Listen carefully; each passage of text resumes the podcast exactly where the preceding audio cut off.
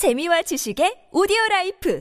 팟빵 안녕하세요. 군사독봉입니다. 그동안 우크라이나군은 동부전선의 바흐무트에서 잘 싸워왔고 이곳에 러시아군의 주력을 매우 오랜 기간 동안 묶어두면서 공세 역량을 갖추는 데 있어 많은 시간을 벌어왔습니다. 하지만 미국을 비롯해 수많은 군사 전문가들은 우크라이나군에게 바흐무트를 러시아군에게 내주고 물러나 좀 더 빨리 우크라이나 전역을 되찾기 위한 대규모 공세를 준비하는 것이 좋을 것이라 조언해왔는데요. 하지만 왜 유독 지금까지 잘만 싸워오며 러시아군을 압도해왔던 우크라이나군이 유독 바흐무트에서는 힘을 쓰지 못하는지 그 이유가 드디어 밝혀졌 고 최근 우크라이나군은 이 문제를 해결하고 있습니다. 우크라이나군이 지금 바흐무트를 러시아군에 내주고 물러난다 해도 충분히 바흐무트는 오래 버텼으며 러시아군을 상당히 오랜 기간 붙잡아두며 우크라이나군의 승리에 있어 많은 영향을 끼쳐왔다고 볼 수 있는데요. 그러나 이 이상으로 바흐무트에서 러시아군이 병력을 더욱 소진하도록 유도할 수 있다면 우크라이나군의 공세는 더욱 성공할 가능성이 커지며 그 시기 또한 더욱 앞당겨질 수 있을 겁니다. 지난 시간에 앞으로 우크라이나군이 어떻게 러시아군을 완전히 끝장내고 영토 바깥으로 몰아내 이 전쟁의 종지부를 찍으려 할 것인지 있는지에 대한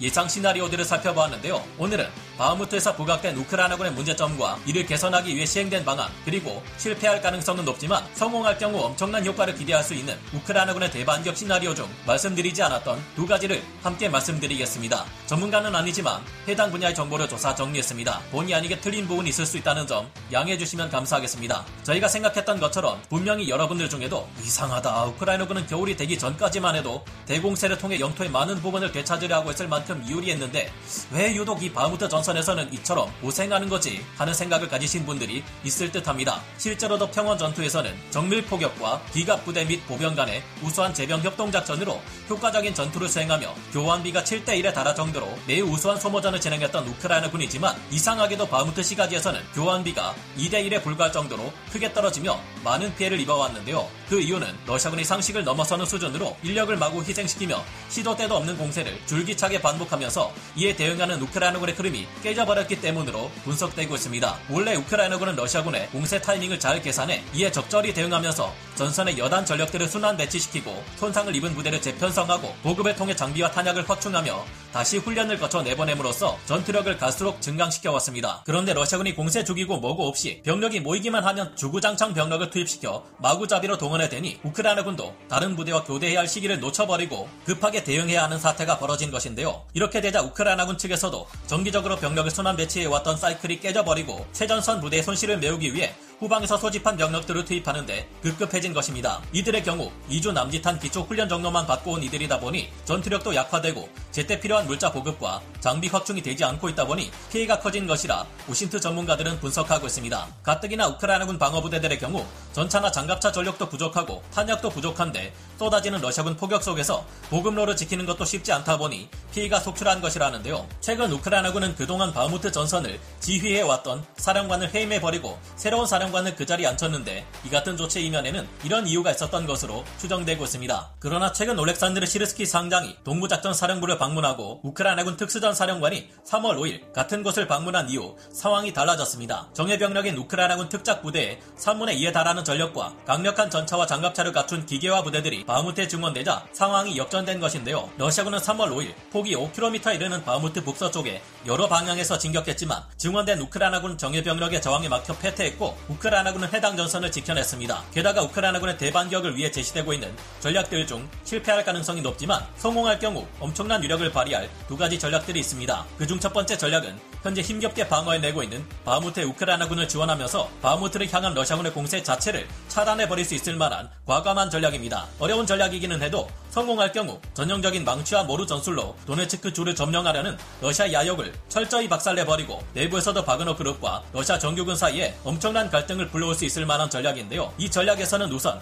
현재 공세를 끊임없이 가하고 있는 바흐무트 전선의 북쪽으로 크게 돌아 세베르스크 방면으로 우크라이나군 공세 부대를 투입하게 됩니다. 이 지역 러시아군 방어선에서 취약한 부분으로 파악되는 빌로호리우카 그리고 스피른의 두 개 방향에서 우크라이나군 공세부대는 러시아군 방어선을 돌파해 진격하게 되는데요. 빌로호리우카에서 투입된 우크라이나군은 리시찬스크를 탈환한 다음 이어서 남쪽으로 진격해 졸로테까지 탈환합니다. 그리고 스피른의 방향에서 진격한 우크라이나군 부대들과 빌로호리우카 방향에서 진격해 리시찬스크 탈환 이후 남겨진 우크라이나군이 각각 남하해 바흐무트 동쪽이자 후방에 있는 포파나야를 탈환하는 작전입니다. 여기까지 오는 동안 우크라이나군이 전력을 온전히 보존할 수 있다면 포파나야에서 서쪽으로 진격해 바흐무트를 공격하고 있는 러시아군의 후방을 공격하게 되는데요. 이렇게 될 경우 우크라이나군은 양쪽 방향에서 샌드위치처럼 러시아군을 압박하는 형국이 됩니다. 동시에 포파나야에서는 바흐무트 남쪽으로도 병력을 보내고 그보다 더 남쪽에 있는 고를로프카 지역으로도 공세를 가게 될 것이라는데요. 이와 함께 포파나야 동쪽에 포무나르스크 쪽으로도 공세를 가한다는 계획입니다만 이 단계에 이르기 전에 우크라이나군 공세 부대 또한 돈좌될 것으로 예상되기에 포무나르스크 공략까지는 어려울 것으로 예상하고 있습니다. 다소 무리한 전략이기는 하지만 이 공세가 성공할 경우 우크라이나군은 포파나야를 탈환함으로써 바흐무트를 공격 중인 러시아군의 후방 보급망을 차단할 수 있으며 바흐무트 점령 자체를 더는 꿈꿀 수 없도록 만드는 위력을 발휘할 텐데요. 그러나 이 지역에는 러시아군의 주력 병력은 물론 다수의 바그너 그룹 용병들까지 모두 모여있기 때문에 공략이 쉽지 않을 것으로 판단되고 있습니다. 러시아군의 병력이 이 지역에 너무 많으며 어느 한 곳이라도 방어선이 돌파당할 것 같다 싶을 경우 러시아군은 병력의 희생을 신경 쓰지 않고 미친 듯이 모여들어 막으려 할 것이기 때문인데요. 이 전략을 실행할 경우 우크라이나군의 공세 전력도 생각보다 빠르게 돈좌되어 버릴 위험이 있으며 대규모 야전이 벌어짐으로 인해 공세 규모에 비해 영토 탈환 전과는 미미할 수 있다는 것이 변수로 지적되고 있습니다. 두 번째 전략은 다른 전략들과 달리 돈바스 지역이 아닌 남부 전선을 노리는 전략으로 러시아군에게는 가장 두려운 시나리오이기도 한데요. 그런 만큼 이 전략에 대해서는 러시아군도 어느 정도 대비를 하고 있어 공세 성공 여부를 장담하기 어렵다는 것이 문제로 지적됩니다. 이 전략의 첫 단계는 먼저 자포리자 주 남부의 바실리카, 오레호브, 폴로이 방면을 향한 우크라이나군의 공세가 성공해 러시아군 방어선을 뚫어내는 것입니다. 이 지역들에서 우크라이나군이 진격할 수 있게 되면 토크마크와 폴로이를 여러 방향에서 둘러싸 포위 섬멸 공격을 실시합니다. 바실리카를 돌파한 우크라이나군 병력은 두 개 집단으로 나뉘어 하나는 토크마크로 진격하고 하나는 헤르손 남부에서 몰려올 러시아군의 증원을 막아내는 역할을 해야 하는데요. 동쪽 훌리아이폴 지역에서 폴로이로 향하는 돌파구로 진격한 우크라이나군 공세 부대들 중 일부는 남하를 계속 해 항구 도시 베르단스크를 공격하게 됩니다. 이 전략의 경우 러시아군이 어떻게 반응하는지에 따라 공세 방향을 에네르호다르 원전 쪽으로 바꾸게 되거나 베르단스크 쪽으로 공세를 좀 더 집중하는 방향으로 변경할 가능성도 존재하는데요. 이 전략이 성공할 경우 우크라이나군에게는 저항의 상징이랄 수 있는 멜리토폴과 토크마크를 탈환할 수 있게 되고 남부전선 러시아군 점령지와 동부전선 러시아군 점령지를 완전히 분리시켜 약화시키는 효과를 발휘할 수 있습니다. 그러나 이 전략을 실행하기는 결코 만만치 않을 것으로 보이는데요. 왜냐하면 이미 이 지역들의 경우 러시아군의 참호와 방어 진지가 무수히 깔려 있는 데다 현재 헤르손 및 자포리자주 방면에 있던 러시아군의 4개 여단이 어디로 사라진 것인지 위치가 파악되지 않고 있기 때문입니다. 우크라이나군이 함부로 이 지역에 공세를 가하는 도중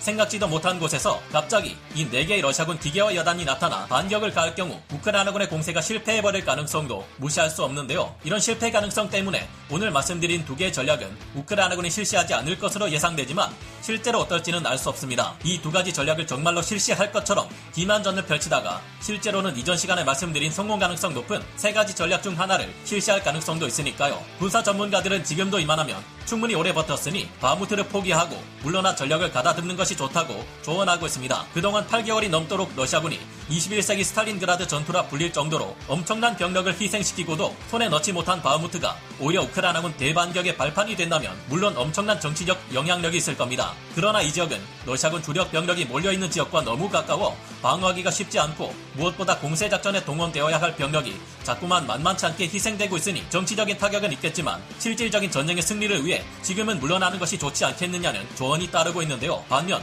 우크라이나군 측은 지금 이 바무트를 떠나 후퇴한다면 이후 값비싼 대가를 치러 힘겹게 이곳을 다시 되찾아야 하는데 그럴 바에야 지금 이곳을 지키겠다는 고집을 부리고 있는 것으로 보입니다. 우크라이나군의 피해가 자꾸만 누적됨에 따라 공세 시기마저 늦춰질 수 있는 만큼 서방 세계와 외부 여러 국가들의 우크라이나 군사 무기 지원이 좀 더 빨리 전력화될 수 있기를 바라게 됩니다. 여러분의 생각은 어떠신가요? 오늘 군사 돋보기 여기서 마치고요. 다음 시간에 다시 돌아오겠습니다. 감사합니다. 영상을 재밌게 보셨다면 구독, 좋아요, 알림 설정 부탁드리겠습니다.